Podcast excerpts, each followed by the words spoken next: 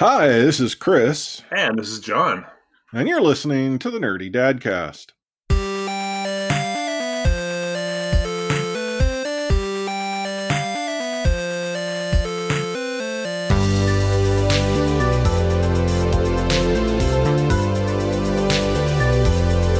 We figured this episode uh, we would start talking about this topic called travel. Although I think when we added it sort of to our, our planning board, our idea of what travel would look like is not what travel's currently looking like.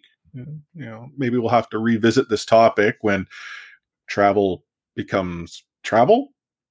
It's kind of weird. Like, I mean, when there, uh, we talk about things returning to normal, but really, normal is going to be new. Like, it's not going to be the way things were. And I can't imagine you know, suddenly cold turkey, you know, everyone's packing on to like planes and cruise ships and trains and and heading to places. Like there's going to be uh, obviously, or at least in my mind, differences, right? I think so. I mean, I think about it in the before times, back before all of this and the other world. I mean, a year ago, myself and my kids were backpacking across Europe, and that was a normal thing. We are going from city to city and having these fantastic adventures. And now, in this current time, in the in whatever we want to call the wibbly wobbliness of our COVID existence, going across the street can be a big adventure. And going mm-hmm. going for us, we walked across. We lived downtown Vancouver. We walked across a bridge, and going across that bridge seemed like we were going on this massive quest. And I went out to my I went out to my family's house, and that's you know 45 minutes away. And honestly, it seemed like I was bringing the rings back to Mordor, and it was this epic quest. Yeah. So yeah, the the whole idea of travel and what is normal has certainly changed. So um, so yeah, it's only going to change more. Well, you know, looking back on just only you know a few months ago we my wife daughter and i we went to to england.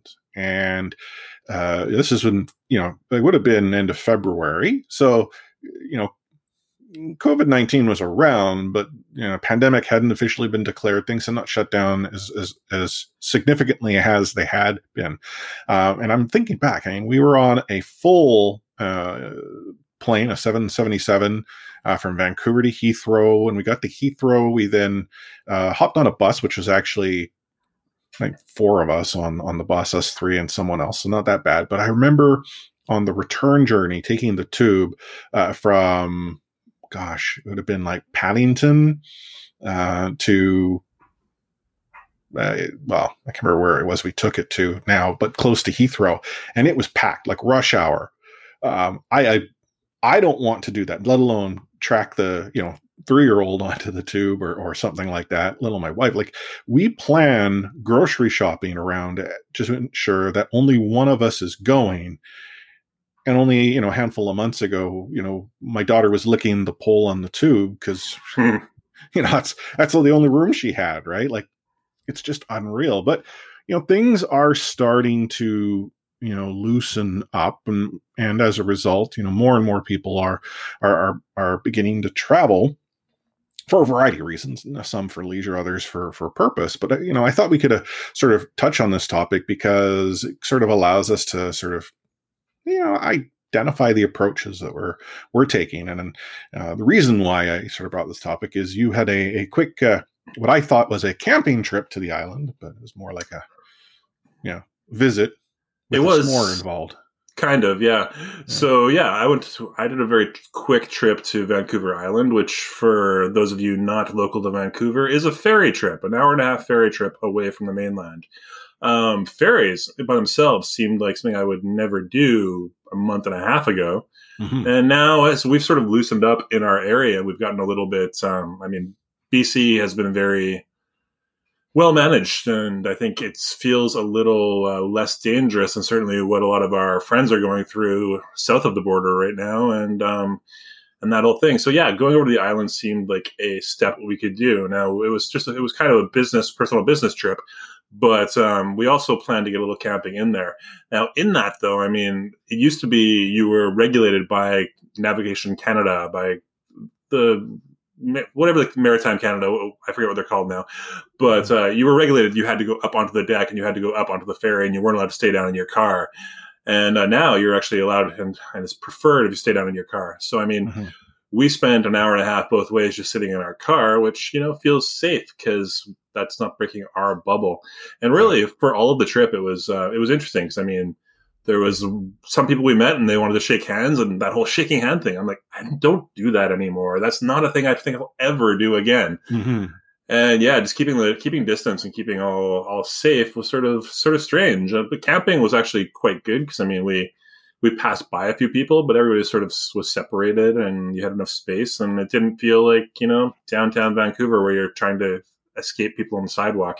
So yeah, in that aspect, it was actually quite all right. But it seemed like it did seem like a really big, epic, tiring adventure. And yeah. like I say, a year ago we were doing actual big epic adventures. This was not one of them. But uh, yeah, it's it's been it's been a change. Yeah. I mean, I think back to the ferry. Like, I, my in-laws live up the coast. We actually have to take a ferry to get up there because they have not built a bridge across the fjord that is Howe Sound. Um, I would prefer not to stay in my car. I want to get out and stretch my legs and you know see the uh, the beauty that is the trip. And you know, I can't say I've gone across to Vancouver Island all that much, but when I have, I've enjoyed you know being top deck, watching sort of life go by. Um, now, like we were talking about, oh, maybe we'll go to Vancouver Island to, as a getaway, and it's like, well, do we want to stay in the car for two hours? Mm, and it's not my wife and I that are concerned. We're sort of extrapolating. Will the three year old, you know, handle an hour and a half, two hours in the vehicle? And we, would get her out and she'd be in the front seat with us. But I, I just don't know how we would be able to contain, you know, the bundle of energy that she is. And uh, there's no way that we would consider, you know, adding a little something something to a morning bubba to make the trip go by easy. No. So I mean, normally like in the in the before times we weren't really screen heavy parents we you know mm-hmm. the kids had a little bit of screen time and that was enough we weren't super worried about it but we also didn't just go here uh, watch tv for the next six hours and leave me alone kid that wasn't our general parenting way but in a situation like this, my God, the the iPad came out and the Nintendo Switch can come along and everything that you can bring along that you can throw in front of the kid and just say, mm-hmm. okay, and I mean, my son, he's old enough, he loves reading. So you just throw a book in front of him, he's happy. My daughter, she's on the cusp of reading, she's not quite there. And uh, so, yeah, throw a screen in front of her face. And that was the only way we were going to get across because, yeah, the otherwise I would have yeah. gone insane. Well, we, I mean, we bought my daughter a fire tablet over the holidays. Actually, it was during Prime days um, when we picked it up, but it was a holiday gift because we had planned to go to England this past spring. Unfortunately, things changed and we went a lot quicker and sooner than we had intended. But the idea was we're going to be on a plane for seven hours. That screen might be the difference between making it to London or having to land somewhere prematurely because one of us is being, you know, hogtied and taken off the plane involuntarily. Prior to that, no screen, really existed in, in front of my daughter. Now, with the way things are, there are times where, you know, at three, she wants to read a book. We'd love to read her a book. We'll read as many books as we can. But the variety just, you know, is required when we have my wife and I have things to do. So yeah, fast forward to travel. I think we'd probably have that you know tablet so she could watch Cocomelon or some of the uh, educational videos she really enjoys. Like I, I kid you not, this kid's going to be like coding in Python and understand it sooner than I ever will um, with some of the videos she's watching. She was actually watching a video that was talking about Python. It's crazy. I'm trying to learn it, and she probably already understands it. My eight year old probably does better than you too. It's it's one of those things, yeah. Um, but yeah, I mean, I've experienced that again. You know, having the whole. I took my we took our son to Europe when he was 18 months old, and he'd been a pretty experienced traveler. He'd been on a ridiculous amount of flights. I always say with him, you know, he had more flights in his first year than I had in my first 27 years. So, uh, but with him, you know, we figured by the time he was 18 months, we'd go to Europe, we'd take him over, we'd go see relatives. And it was, we figured a red eye flight, he'll sleep all night. It'll be no problem at all. and oh no, no, that's not how it went. Um, the second the plane started moving, he started crying, and he continued crying for six and a half hours of a eight hour flight. And I can tell you, you know, if you're that person on the plane, I mean, we've all experienced that person on the plane, but if you've actually been that person on the plane, it's far, far worse. Like, it's annoying to hear someone else's kid crying. It's hell when it's your kid crying. Yeah. And so for six and a half hours, I danced with him down the halls and went down the galley and was in the kitchen of the plane and danced and danced and danced. And finally, you know, he, it was like 6.30 in the morning. He finally settled down. We were almost there. And it was funny. We were flying on that flight to Amsterdam. Yeah. And this little old Dutch lady turned around at that moment and gave me sort of an eye roll and went, Ugh. and after six and a half hours, I almost jumped over the seat and strangled her because my brain was no longer there and I was not yeah. any form of sane. So again, that's the old world and not what we're talking about now. But yeah, that experience sort of soured me for life, and um, I would put anything in front of him to shut him up in in any little trip now. Although you know, yeah. kids are older, it's easier now. But but yeah, well, it, it's funny mention. So, uh, you know, Baby Force, my wife, they actually went to England to meet her great grandma um, when she had been about eight, nine months old, maybe a little bit older, but not not all that much. And on the way there, my wife was traveling with her parents. Um, I couldn't get the time off work because I'd taken it. Uh, I'd taken parental leave when uh, when she was born. I actually took vacation as well to sort of stretch it. So I I have to work. Not a big deal. Uh, as they sort of announced, like, oh, pre boarding uh, hasn't quite got to the, you know, beyond the super elite status, you will let you fly the plane type level, where then, you know, those who need a little extra help, such as mothers, parents, kids, what have you. Um, my wife starts making um, Baby Force's bottle, thinking like, oh, you know, I've been told that you know it's always good to have uh, you know the baby feeding as you're taking off helps with air pressure and all that. And at that point, um, unfortunately, my, our daughter uh, wasn't getting enough supply breastfeeding. Uh, and she had eventually decided that instead of the buffet, she preferred fine dining, um, hence the the bottling of of uh, a formula in that. But my wife didn't think through that that young little you know girl there is watching the bottle being made and then stuffed into a bag. Like and not being put into the hole that which that bottle is meant to go into and uh like instant like laid up. And on top of it was like feeding time too. Like it was just my, my wife had a lot on her mind obviously a lot going on. So here's this just kid just screaming. Everyone's walking by because they're at the front of the plane. And my wife the whole time is like oh my god oh my god oh my god this is going to be like seven hours. This is like people are already looking at me. Um once the bottle was brought out and into my daughter's mouth no problem. And she probably handles flying, you know, better than the rest of us. But then my experience flying with her and, and my wife was when we went to to Hawaii just this past year, back in 2019, and halfway to Hawaii, you know, Baby Force is like, yeah, I, I want to get off the plane now. well, we can't. You can't get off the plane. Um, and we had we had brought her car seat, so it's in the middle. It's taking up all this room. Uh, my wife's trapped over by the the window. I'm on the aisle um, and our daughter can't get comfortable. We're trying to like take her out of the seat. We have nowhere. It wasn't pleasant.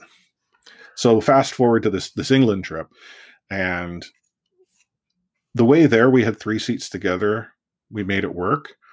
On the way back, we had four seats in the middle, and thankfully, no one sat in that one seat that was left over. So my wife and I each got a seat. And my daughter got two, and it was great. Perfect but yeah, I can I can totally vouch for how you were feeling. Like I think by the time we landed on the Hawaii trip, if someone had mentioned something, I, I probably just not. And this is the thing. I, I, mean, I think back to some of the trips that I've had. I remember one particularly a red eye going to Toronto, and the moment I get on, there's two kids like competing, eh, like it was an opera performance or something. Mm-hmm. And in my mind, I'm like, oh, this is going to be a long flight. But that's it. I, I mean, kids cry. I probably did too. So that's sort of that. You know, that's that was my approach. So I, I, yeah, I obviously would prefer that they don't. But hey, you know what? At the end of the day, I just want to get to point B. Yeah, that's one thing I, I, didn't say about that flight. He cried for the first six and a half hours. I cried for the last hour and a half, and mm. it was yeah. So but it's okay. I, am okay with crying. I'm okay with feeling. It wasn't a big thing. It was mostly yeah. getting my mind back afterwards that was the hard part. Yeah. Well, and it doesn't help that one, you're lacking sleep. Two, your body is, you know, trying to figure out what the heck is going on and, and why you're you have this flight sensation. Like we don't fly. Yeah, and there was a time when I was younger when I would just I would do that and I would get over there and I would just keep on going and mm-hmm. figure you know you'll fall asleep eventually. But now that I'm not as young anymore, when I try that, it doesn't work. You get over there and it's just like into bed and that's it. Yeah. So yeah, yeah, and that that also was fun. The whole jet lag experience with Baby Force on that trip to to England. Um, she slept a couple of hours on the flight, but I kid you not, I don't know anyone like her that can have a snooze for five minutes and is perfect after that, can go hours, but yet is overtired and cranky as all heck. Mm-hmm. But yeah, to knock back to nor- to normal travel and sort of our our new reality where we're not going to be going mm-hmm. on flights anytime soon. I don't think. Um, I mean, just things like the bus, things like the sky, the subway. You know, these things are actually big and scary now. I don't necessarily want to be on them, and I've experienced them. And I mean, it used to be I would go all over with the two kids, and it was never a big issue. But now the concept of going by myself with both the kids seems like too much, and it seems it seems scary in this other world. So yeah. to make sure they're not licking things all the time, which of course, you know, over the last three or four months, they've been trained very highly not to lick things mm-hmm. where we mm-hmm. didn't really care so much before. Before it was just like, ah, oh, that's good for their immune system. And now it's like, no, that'll kill them. So yeah, you have to. Yeah. Well, it, it might not be as dire for them, but unfortunately, you and I and, and, and others, the odds start to unfortunately go incrementally up yeah, and it all depends. I mean, there's various reports on various things right now, and yeah, yeah. side effects for children and stuff. So yeah, I, I don't want to take those chances. No, no, I'm not suggesting. Yeah, let them lick. Don't let your kids lick things. um, you know, just on that note, like uh, how how have they like for instance like traveling on the ferry or if you had had to take transit like how are they interpreting sort of the new normal compared to the way things were like was it something that they understood? Like they might have had questions, but they sort of got, or is it still sort of a work in progress? For the kids or for the ferry people? Uh, for the kids. Yeah, for the kids. No, they're they're on that. They they understand. I mean, as we've said, we we locked down hard, and we had to explain that to them, and so they're very aware. And we did mm-hmm. many YouTube videos on germs passing and showing all of this the spray of a cough and all the things you wouldn't normally want to look at or think about, but we made sure they were educated on that because you know education yeah. is big. So the whole process was, I mean, they are both thrilled to be out in public wearing their masks. My daughter has a unicorn mask. My son has the stars and a comment on his mask. So he's pretty psyched about that. Um, so yeah, just they, for the most part, I mean, we, we've also, the, the one other thing we've started doing is, uh, sort of social distancing dinners where we'll, we'll meet up with friends at a park and sort of eat six or eight feet away from each other. So we've done that a few times now, and it's sort of it's been great, except for when they have other kids around, other friends, because then when other kids are running around, it's really hard for them to suddenly think, "Oh yeah, we need to stay away from each other." So they get really, cl- really uncomfortably close, which again isn't necessarily a big thing if you trust your circles and trust the people you're with, but it is sort of something you have to watch for, and that's sort of been a big yeah. one for me. You know, actually, it's funny you sort of mentioned the social distance dinner at a park. Like we went, um, we met up with some friends from our prenatal class and their, their couple and their son at um, a, a, park in Vancouver and had a picnic last weekend. It was phenomenal. Like I, I don't know the last time I enjoyed a picnic in the park as much as I enjoyed this one. Mm-hmm. yeah, we we sat like with the good couple of meters between us, but the two kids. They're, you know, uh, baby Force is younger by like two months. I mean, they're essentially the same age. They're running around. They did get close, but I mean, for us, it's it is kind of like we're looking at that bubble. Maybe if we've sort of expand expanded some way, shape, or form, but then also factoring in we are at a park, the kids are at play. Like we're not. She's not going over and to a birthday party with a hundred kids type idea. Like we're trying to be reasonable. And I think that's the, you know, when it comes to travel, sort of what the way our our thought is like we want to, right? Yeah. But the concern is, and to your earlier point, the ferry people. How are others? Like when we were at the park it was obvious that some people were taking the the sort of distance part seriously and others were like oh we're in a park. There's no germs here. The ultraviolet rays from the sky are are cleaning cleansing us. I mean i kid you not i think there were people like staring up at the sun with their mouths open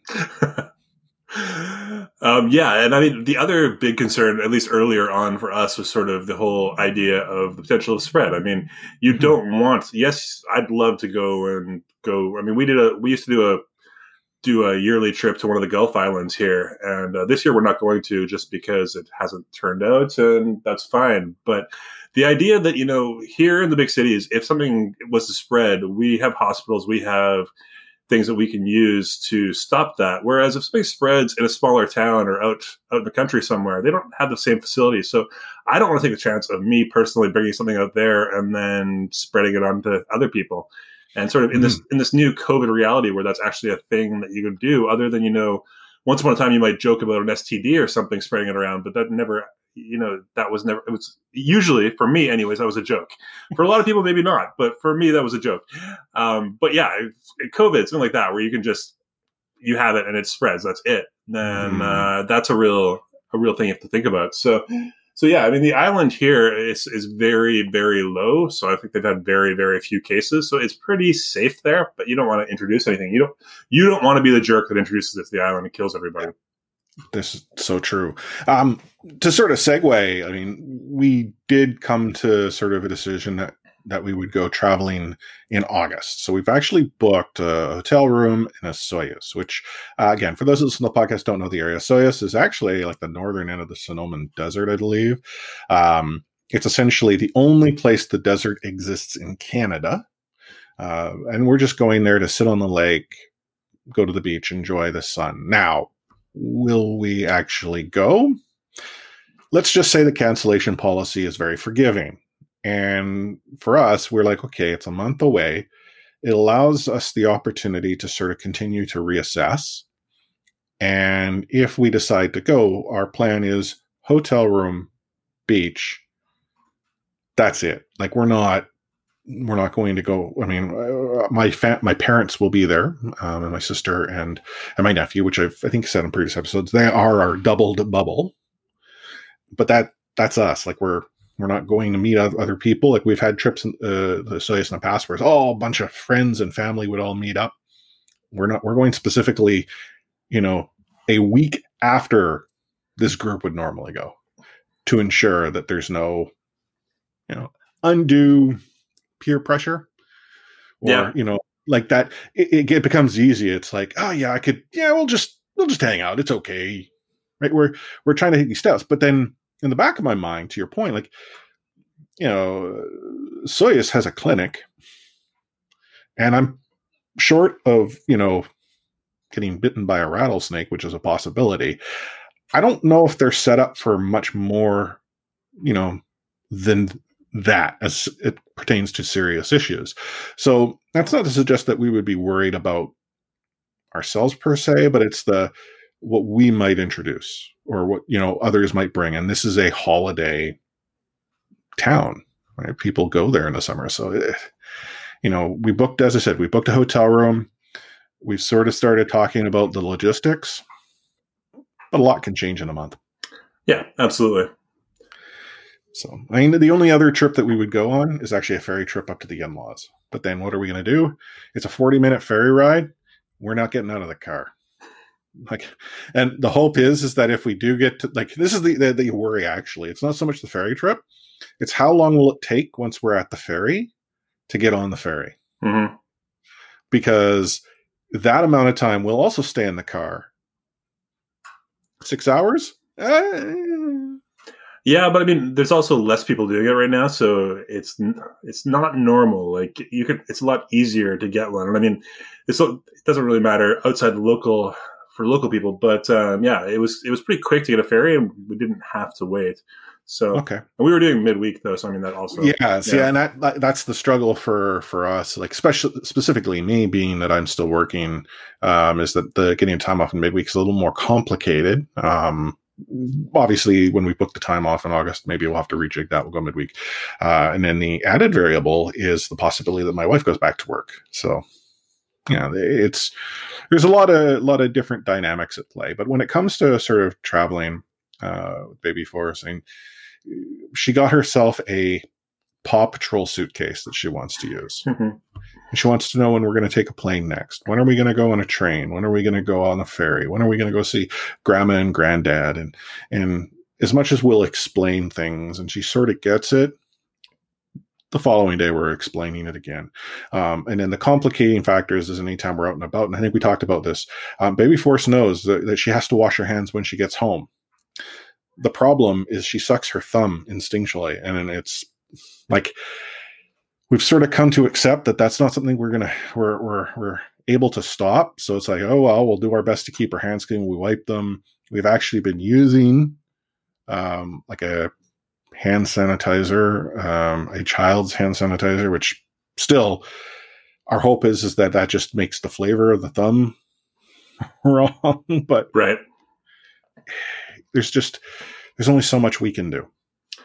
Yeah, that made me think of previous trips where when I took my daughter across to Europe, um, we sort of said, okay, look, you can watch the you can watch the TV on the back of the chair for as long as you want. Just go to sleep, okay? And they never did. It was a nine hour flight. Again, it was red eye, both of them, and they never flew or they never stopped. They never slept.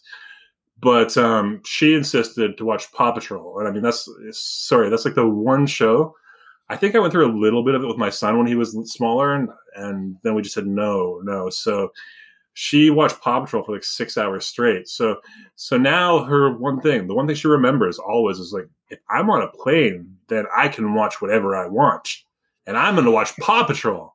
And so I've made sure to reinforce the eternal message that I think all parents should really give to their children: Paw Patrol sucks. That's my yeah. message for the five year old. And so that's one time I'll tell her something sucks and it's Paw Patrol. and yeah, there's nothing good about that. Yeah, no, she's totally in the Paw Patrol. Unfortunately, We've, she's got Paw Patrol sheets on her bed. She's got a Paw Patrol suitcase. She watches Paw Patrol. Um, one of the stuffed animals she'll bring to bed is Sky, a Paw Patrol character. Mm-hmm. Um, and Paw Patrol seems to be the transition away from Peppa Pig. So I'm not entirely like she's like the way uh, my daughter's going to speak like she's from England because Peppa because of Peppa Pig. She corrects mommy and daddy when we say things like tomato. No, it's tomato. Okay. See, it's funny. The only time my kids have watched Peppa Pig was when they were doing a Mandarin class. So Peppa Pig spoke in Mandarin. I, that'd be so surreal. I have never heard Peppa Pig speak in English or any other language. I've only heard Peppa Pig speak in Mandarin. So, mm. so I can't make the connection really.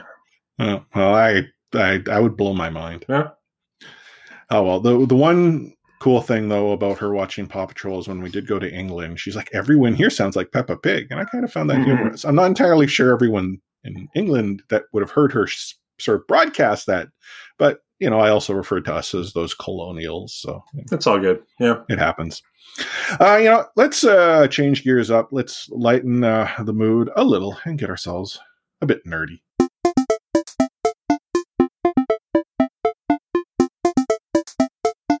So I have a problem. What's that? I have far too many video games on my computer. Like my Steam library is stocked. I have the Epic Games launcher too, because if there's something about this new world of PC gaming, is there's 400 different launchers, and I don't know what to play. And I don't know. This is the problem. It's like you know, like that itch you've got, you can't really scratch it. Like you think you'd have, but it like moves or something like that. That's sort of the way I feel right now. Like I.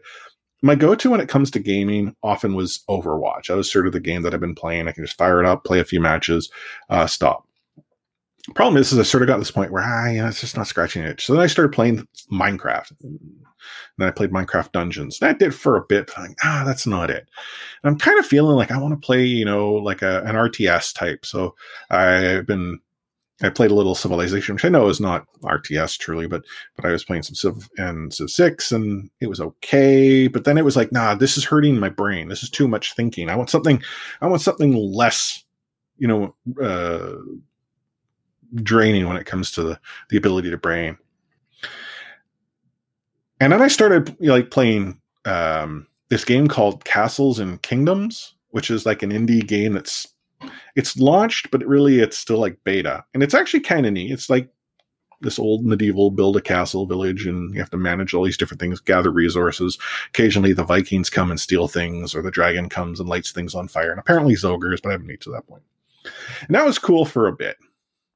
But then I suddenly realized that I was in this like cycle of managing an economy and a group of very unhappy citizens, and I decided I no longer like that. So let the Vikings and, and, dragons do their thing.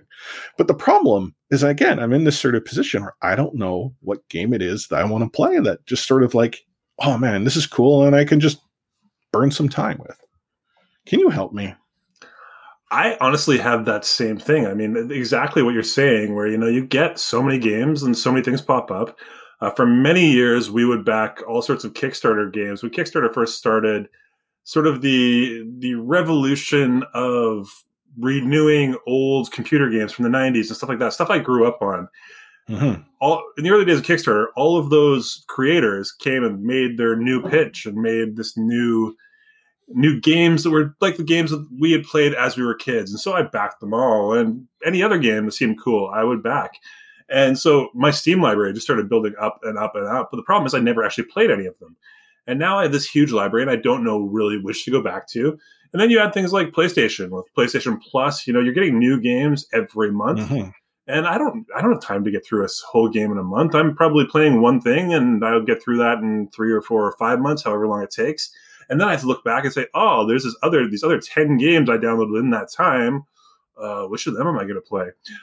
So yeah, I have sort of this whole um, backlog of games, and with system changes, you know, you get an even bigger backlog of games.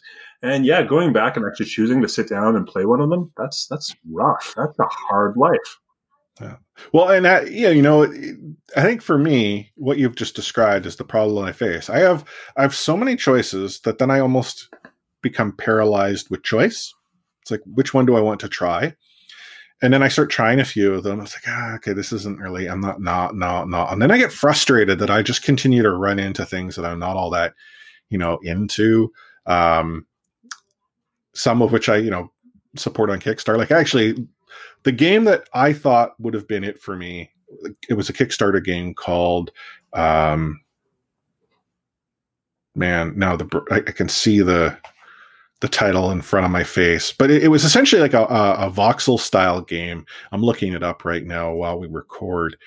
And unfortunately, it got purchased by, like, the developer got purchased by another company who then decided that, yeah, she's done. We're not going to, we're not going to develop it anymore. Oh, man. It's going to bother me here what it is. But the reason why I thought this game would would be cool was that it was again sort of voxel, kind of like Minecraft.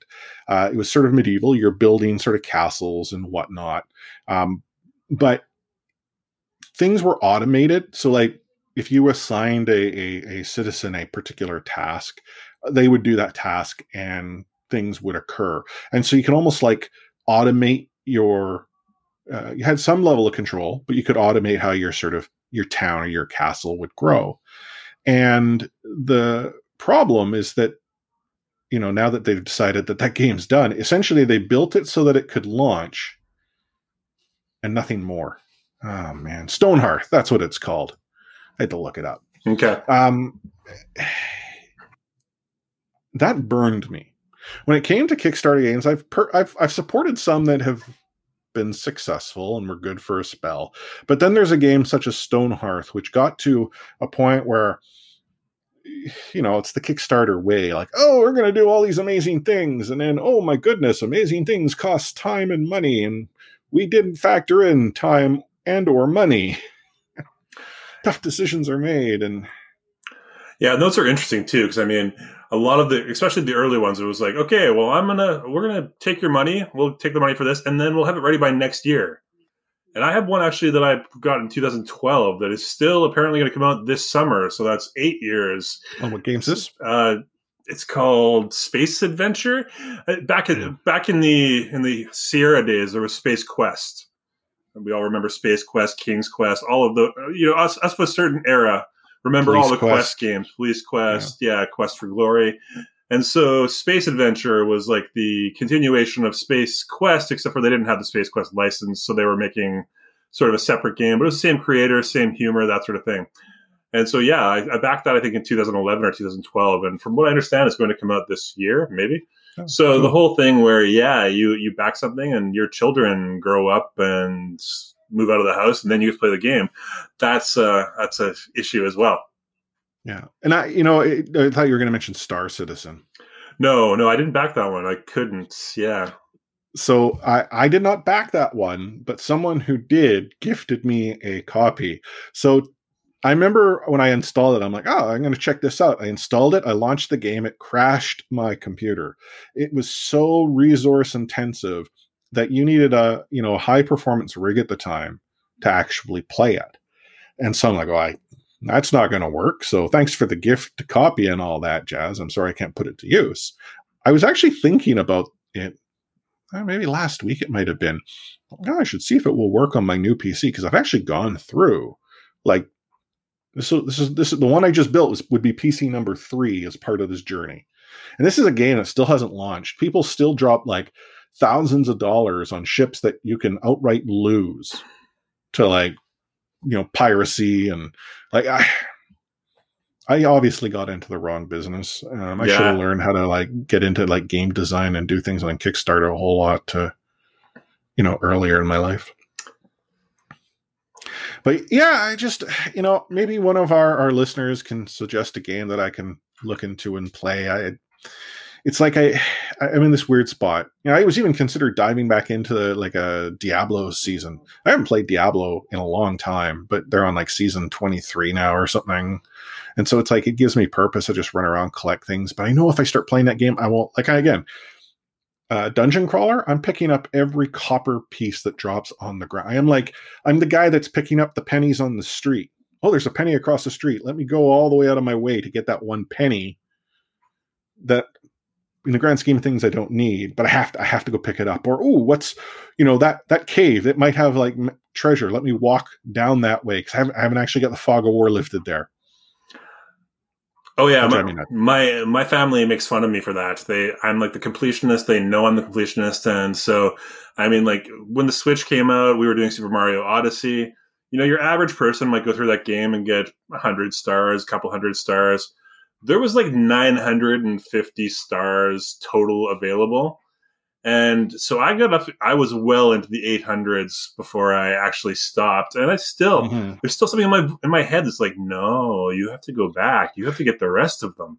And well, even, I, the, I was gonna say the only reason I haven't completed that game is I got frustrated trying to get up. Like I, I won't, I won't go further. Oh, I didn't get them all. I got to go find like yeah, there's this really like the end part. It looks like super twitchy, and you need to really memorize every single finger movement. And I guess like I have that skill. I still it's still in me. I hmm. still have the reflexes, but I couldn't. And so I did it 30 or 40 times. I was like, nah, forget this. I'll come back to it. And then I got distracted by the whole stream of games I have on Steam and everywhere else and yeah. never actually did get back to it. So so yeah, it's on my get back to list and I will at some point. Yeah, I don't know if I ever will. No, it's like, eh, yeah, I just, I got like I get, I'm the completionist that gets frustrated, and then the frustration, it's like bitter feelings, like I hold a grudge against the game. Mm. Like I can't believe it did me dirty like that one because the game obviously was was messing with me. Totally the game's fault. I just, yeah, I you know like Breath of the Wild is another example. I have yet to complete it. Really? Ooh. It's a it's a beautiful game. It but is. then I started getting into sort of, you know, um, what I, it's the side quest effect. Like I, I, one of the the guys that I, I know in a gaming community I'm part of, um, he shared a text message that his wife had sent him, and she's like, um, uh, "When you're coming home from work, I have a side quest I'd like you to complete." And he's like, "She speaks to me." I'm like, "Oh my god, if I saw that, I'd be like, what do you need me to do?" She, she, like, you know, my wife could go and say, "I have a side quest for you to complete. You have to do this task, this task, this task, this task, this task," and the reward would be, and she might be like a cup of coffee when you get home. I'm like, "Oh, good, I'm gonna." I'm in. And I like, I'm in. I mean, it could be the worst honeydew list I'd ever turned down, but the, the wording side quest, I'm like, oh, I'm gonna make it happen. Yeah, I had that that same thing with Red Dead Redemption 2, where you know I played through 80 or 90 or 100 or 200, however many hours it was, and I got to spoilers. There's an epilogue in it, and I didn't actually get through the epilogue, so I've never actually seen the ending yet, and it's something I'll probably go back to do. And I figure I was probably pretty close, but I got distracted by something shiny and I wandered away, and that was it. It was over. Yeah. Oh man, now I've got my mind set on completionism. I know what I'm doing this weekend. Yeah, I'm I'm gonna probably still sit here. Like I'm looking at I'm looking at some of the icons on my desktop. There's Minecraft launcher. Uh, this game called Shakedown Hawaii, which is like it's actually kind of fun. It's it's old school pixel graphics, but it's it, it sort of feels like SNES style. Um, so my kind of my recent amusing one that I got into was suddenly I was looking through my my game menu on my PlayStation and I saw Peggle. Oh man, and I played that. Yeah, I hadn't played that either in ages, and suddenly I started playing it, and that was some of the completionist in me kicked in because I think I had like sixty percent of the trophies on Peggle, and I wasn't quite there yet. So I kept going and going and going, and anytime I needed that little break that I didn't really want to think, I didn't want to have to raise a castle or or form government or any of these things. I just wanted to watch a ball bounce on the screen. I sit there and do that. And so mm-hmm. eventually I ended up getting the platinum trophy for that. And the platinum trophy said platinum achieved in five years and three days.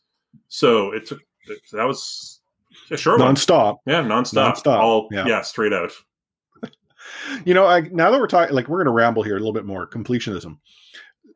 Uh, so Bungie, uh, for those that uh, know video games, uh, you probably know them from uh, their Halo days at minimum, but they're more recently, you know, the title uh, developer on Destiny, Destiny Two.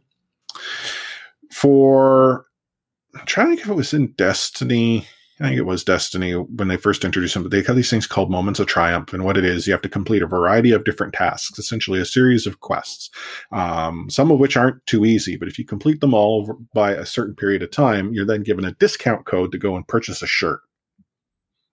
Now, the shirt, 25 bucks. It's not a shirt that, you know, is laced with gold or anything like that. It's kind of gaudy. It's got like this big crest on the front of it and if you pay like five dollars extra they'll go and put your your name your uh, guardian's name on your your arm.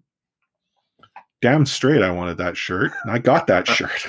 And then i then i thought things through and i'm like i just went busted my butt trying to go and do all these different tasks in a certain period of time, some of which required like coordination with other people. And that was a struggle is it wasn't like everyone was like, oh yeah, totally, I want to do this over and over and over because it was it was hard work to complete some of these quests. So I got the shirt, I get it, I celebrate it, and I'm like, I think I may have worn it like once, sitting in a drawer somewhere. They've done this in subsequent years. I'm like, I learned my lesson the first time, but it was quite novel that they sort of introduced this concept. I, I think there are other games that have done that. Um, one that I know of uh, was the actual Fortnite Save the World experience. So everyone's heard of Fortnite Battle Royale, but Fortnite actually started as a multiplayer, like uh, four person experience, like collaborative fight zombies and stuff like that. Well, if you completed the story by a certain period of time, um, I want to say they sent you a pin, and you didn't have to pay for it. They actually sent that to you. Um, you can't get it anymore, but yeah, I think the more the more titles that offer you that like physical celebratory item, the greater likelihood is that people may want to to actually complete. And that's the thing why this sort of resonated with me is when you were talking about PlayStation achievements. I think I have one platinum. I, I, I and it, it's interesting. PlayStation achievements don't drive me. And that's totally. I mean, that's what I was going to hit on. Is sort of you know, it's really interesting, sort of the dopamine hit that, that some people get just by getting them. And I'm the same way. Like I have, I think four platinums now over the course of my PlayStation career. But uh, but yeah, just hearing that sound, it, it hits you enough. And whereas with like a Nintendo game, you get like stars or something, then you turn the game off and you never see it again. But with PlayStation, it all sits there, and you can all sort of see all the things you've done, and it makes me like I see ones the games I've downloaded, I've played once, and there's nothing there, and I sort of feel bad about that. I'm like, oh, I should go back and play that because I didn't get anything on that one. And when I do, just that whole thing of I've, I've got to get it. And I mean, for me, I don't like physical stuff. I mean, it's a really interesting concept to have physical stuff mm-hmm. to you, but I don't need more. I'm, I'm not one of those people that you know you see the collector's edition that has the character's a bust of the character's head and all of these other things for five hundred dollars. I don't need that. I just want to play the game, and I don't even need a disc anymore. I'm happy playing digital. But uh, so yeah, for the people that get that kind of stuff, it's a it's an interesting. Well, and I think I don't need the stuff either. In fact, I don't want the stuff like that. That shirt, I probably need to donate it or get rid of it or, or what have you. I mean, it's it's in good condition, so I would not throw it out. It would I hope someone else could put this to use and run around with Light Force CDN on their arm. Mm-hmm. but there's something about having it in my hands, even for that second, where it's like, wow, I did this. It's like that the Coach Carter moment where I tied that shoe. That's sort of what it's like. And then I come to my senses and like, for real? Like I just went and spent all this time doing this for that. Oh, and by the way, I paid 25 US for the privilege. Yeah, you awesome. know, like previous generations, they like took a ship across the Atlantic or they landed on the moon and that was their mm-hmm. achievement. Us, you know, I got this shirt. And that's, that's right. I, yeah. Yeah, I I downed Crota, I downed Atheon, I downed I don't know who else at this point. It's it's such a blur. Oh, oh Lord help us. and on that note, probably a good time to to look to wrap this this episode up. Uh, as always, you know, check us out at nerdydadcast.com on Twitter at nerdydadcast on Facebook, facebook.com slash nerdydadcast. Um, we're out and about. As I mentioned, I think the last episode, we're slowly transitioning into a cadence where you're going to see episodes released every two weeks consistently on the same day. We're getting there. We're still working out the kinks. It's interesting how, you know, I, I, I was, we sort of chatted about this. Like I, we had sort of lined up a date and then I messaged you. I think it was like at noon on the day we were going to record saying, Hey, can we record? I just got my calendar reminder, which I had set, you know, which was a good thing. I would have forgotten. Like we're, I, if I, I kind of think if the pandemic wasn't occurring, things would be easier because there would be that structure like Oh, absolutely. I mean, I I live on my Apple Watch. My Apple Watch used to tell me where to go next, and it would constantly do that. And that was a kid's thing. It would tell me what uh, what my next appointment was, where the kids needed to be next, whatever that was. I would always be looking at my watch to see what was there. And so when you called me on Wednesday, it was on my watch. If I'd looked at my watch, I would have seen that we were recording that night. But I'd never looked at my watch because that's time. It's weird. Yeah, we don't exactly. do that stuff anymore. Yeah, look look at your watch. Go to the living room. Oh, okay. I got to get up and walk over there now. yeah, no, that's it, it's it's still a a, a journey, but uh, one that uh, we plan on on on getting sorted out. We're gonna we're gonna get better. We're gonna make this happen, um, and then you know maybe we can do a, a technically speaking, a social distance podcast where we could actually meet up in person. I've got the gear. That'd be sweet. We just do it in the middle of a park. It'd be pretty cool. Like people watching us record. We'd have to have a generator running because we need power. We can use hamster wheels or something. Yeah. Well, actually, on I bought a, a, fountain for our balcony. It's a solar panel with a spout, and nice. all it does is it has like a water pump on it. It's real awesome when the sun's out, and the moment the sun starts to go away, it's like squirt, squirt, squirt, squirt. Drives the cat nuts. It's a good thing. So it just sort of got me thinking: if I get enough of those solar panels together, I could hot wire it, and you know, we could go to the moon. Yeah. But any final words of wisdom you want to share with uh, all of the listeners there? Honestly just be safe wear a mask and uh and yeah don't don't leave your house unless you unless it's safe and you have to. I mean like we said it's safe here but there's a lot of other places in the world right now specifically south of us that is not safe at all so be safe and keep yourself keep yourself safe safe safe. That's all yeah and i i'll second that um, but also you know gamify it a bit. Uh, don't consider getting covid-19 to be an achievement and definitely don't look at the completionist of got COVID 19, shared it with others. Bad achievements. Those those are not like rewards. It's it's um and maybe we'll have to talk about uh, the this on a future episode, but like the World of Warcraft like you know, cursed blood plague or whatever it was, was not an achievement. And it made very bad things happen to a lot of people who paid good money to play that game. Now we're talking real life. So, you know, don't be that person. So, on behalf of John, myself, Chris, signing this episode off by asking you also to stay nerdy, my friends.